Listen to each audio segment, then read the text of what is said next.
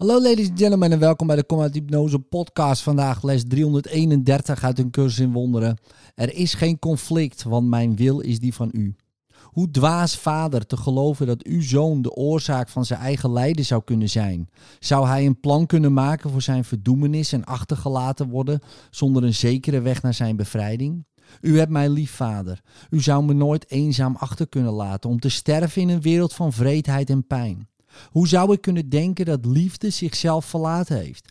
Er is geen andere wil dan de wil van de liefde. Angst is een droom en heeft geen wil die in conflict kan zijn met die van u. Conflict is slaap en vrede is ontwaken. Dood is een illusie, leven eeuwige waarheid. Er is geen verzet tegen uw wil. Er is geen conflict, want mijn wil is die van u. Vergeving laat ons zien dat Gods wil één is en dat wij die delen. Laten we kijken naar de heilige tafereelen die vergeving ons vandaag laat zien, zodat we de vrede van God mogen vinden.